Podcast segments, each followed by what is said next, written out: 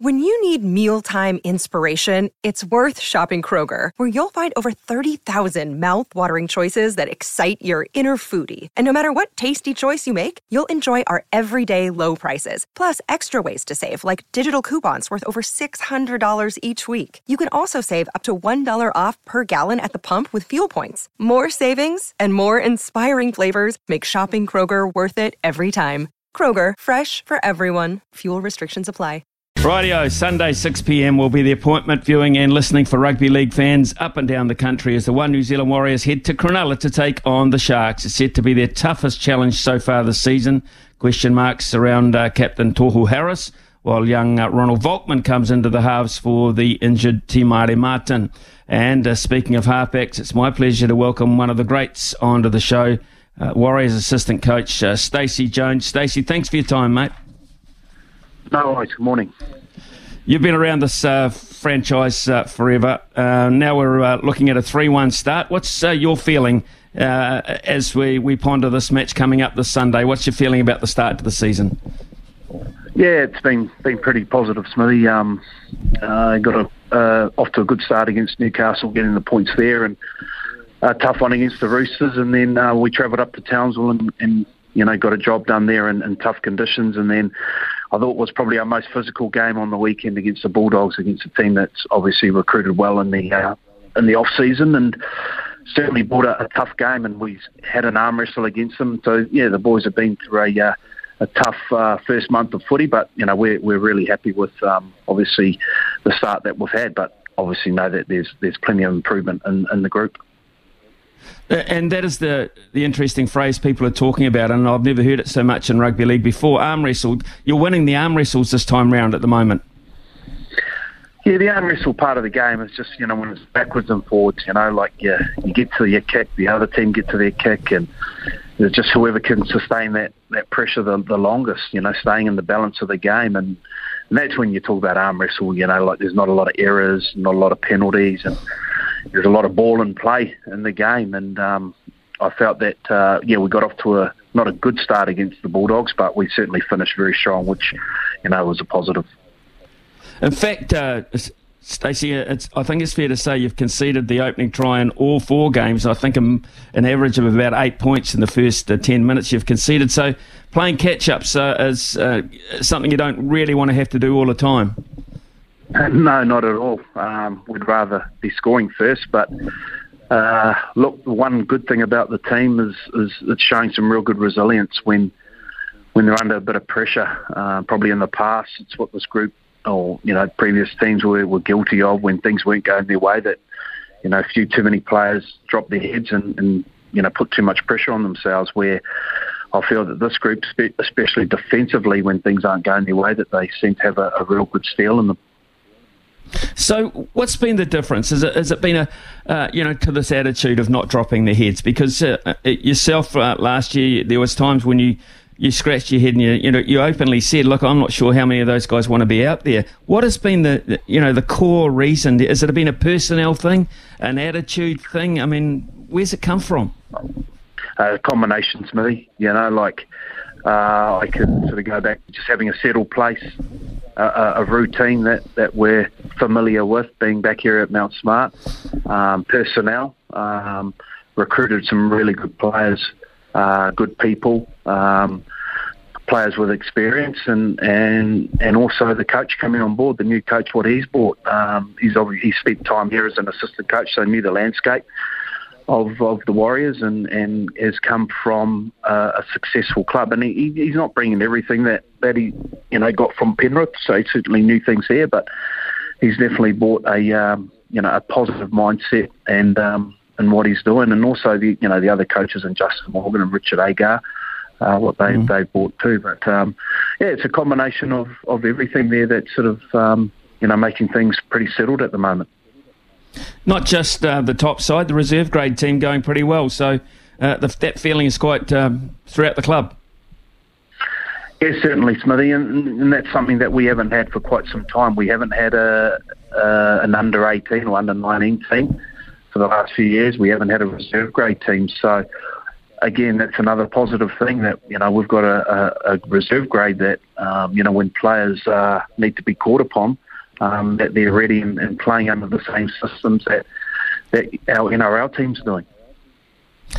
Obviously, um, discipline on the park has been pretty good in terms of when you've got possession because uh, you're currently leading the NRL in set completions at 83%. Yeah, that is a positive. Um, you know, the, the other thing, you know, we, we're getting our, our fair share of the footy too, so which also comes back to, to your discipline. I don't know if we're the um, the cleanest team at the moment. You know, our penalty rate is, is not great uh, for us, so probably an area we need to get better at. But um, certainly, um, you know, if your completion rates are high and you're playing a good brand of footy, that's good. Well, okay, let's uh, look at this uh, game and some of the matchups coming up on uh, Sunday, Stacey, if we could, please, because uh, they have uh, Nicho Hynes back in the ranks, and I think we saw uh, immediately what he meant to the Sharks' performance. So that battle around trying to shut him down is going to be key. Yeah, he certainly had a massive um, effect on the game. Um, on the weekend playing against the Dragons. I think he had had a hand in nearly everything that they did as far as scoring points. So he's a he's a player that just plays off off instinct, and you know we're going to have to be on our game there. He, he controls their footy team. He's their, their main kicker of the, the ball, and he competes for everything. So um, he's he certainly had something to to that team where they probably weren't playing their best football, but when he came on, they um, certainly went to another level. So, what have you been talking to? I mean, Shaun Johnson's been in fine form himself. Um, terrific performance last week. But this week, of course, you've got young uh, Ronald Volkman in for Te Maire Martin. What have you been talking about in the in the, the matchup between the two lots of halves? Yeah, first and foremost around Shaun, I, I just think he's competing for everything. You know, what, what we just spoke about Nicho Hynes, it's what he does, and you know Shaun's form has been been outstanding this year, and I think he's just doing all the little things right. Um, his main job for us is obviously to get us around the field and make sure that our kicking game is strong. Um, but he's defending um, like I've never seen Shaun do do before, and you know he's doing the little things. He's kick pressuring, he's in kick chase, he's you know he's making his tackles, and that gives him confidence. So, and that's what we need from Ronald this weekend. We need him to to make sure that he's defensively sound. If he gets that right, then you know his game will flow. He's got a uh, big job on his hands. He has to, you know, um, tackle a couple of big blokes on, on his side of the field, especially Briton Nikora, the, the Kiwi back rower. So he's got a job there. So we just need Ronald to uh, you know, just do his job defensively, and, and the attack will come. You brought Kai Kara-France in uh, to talk uh, to the players a little bit about the defensive aspect and body on body. Has that, has that been an influence, you think, on the little guys uh, being uh, a bit more aggressive, a bit more effective defensively this year? Yeah, possibly. You know, Kai does all of our sort of uh, wrestle contact sessions at every club. Has a uh, specialist in that area, and Kai comes in. Uh, he did a lot of work in the uh, pre-season, and he comes in once a week or once a fortnight around the group and does sort of uh, small sessions with smaller groups. So he certainly had a had a massive uh, impact on what this group is doing at the moment, along with you know the technical stuff that the uh, our defensive coaches look at as well. Nice little match up at fullback as well. Sean uh, Nicoll-Klokstad is uh, really fitting into the role nicely against uh, one of the up and comers uh, for the Sharks and Will Kennedy, who sort of flies under the radar as opposed to being a top tier fullback, but he's better than that.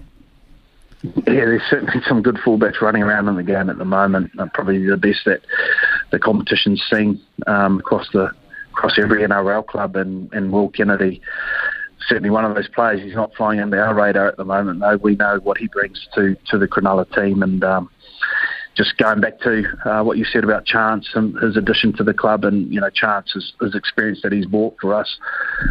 Things that people don't see, you know, things like getting his defensive numbers right and his talk that he brings and, and the positive attitude that he brings. So, yeah, certainly going to be a really good matchup there between um, between two classy players.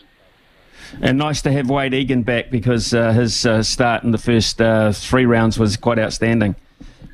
Yeah, I thought Wade his um, his form, his, he's in sort of best form at the moment. What he uh, what he brings to the team around the ruck, um, you know, brings players onto the ball really well. Um, and again, one of those players that just does all the little things that people don't see. You know, your kick pressures, your kick chases. He's just you know that, that niggly player that you know um, the opposition kickers don't want to have have coming at. So uh, yeah, very nice to have Wade back back in the fold this weekend.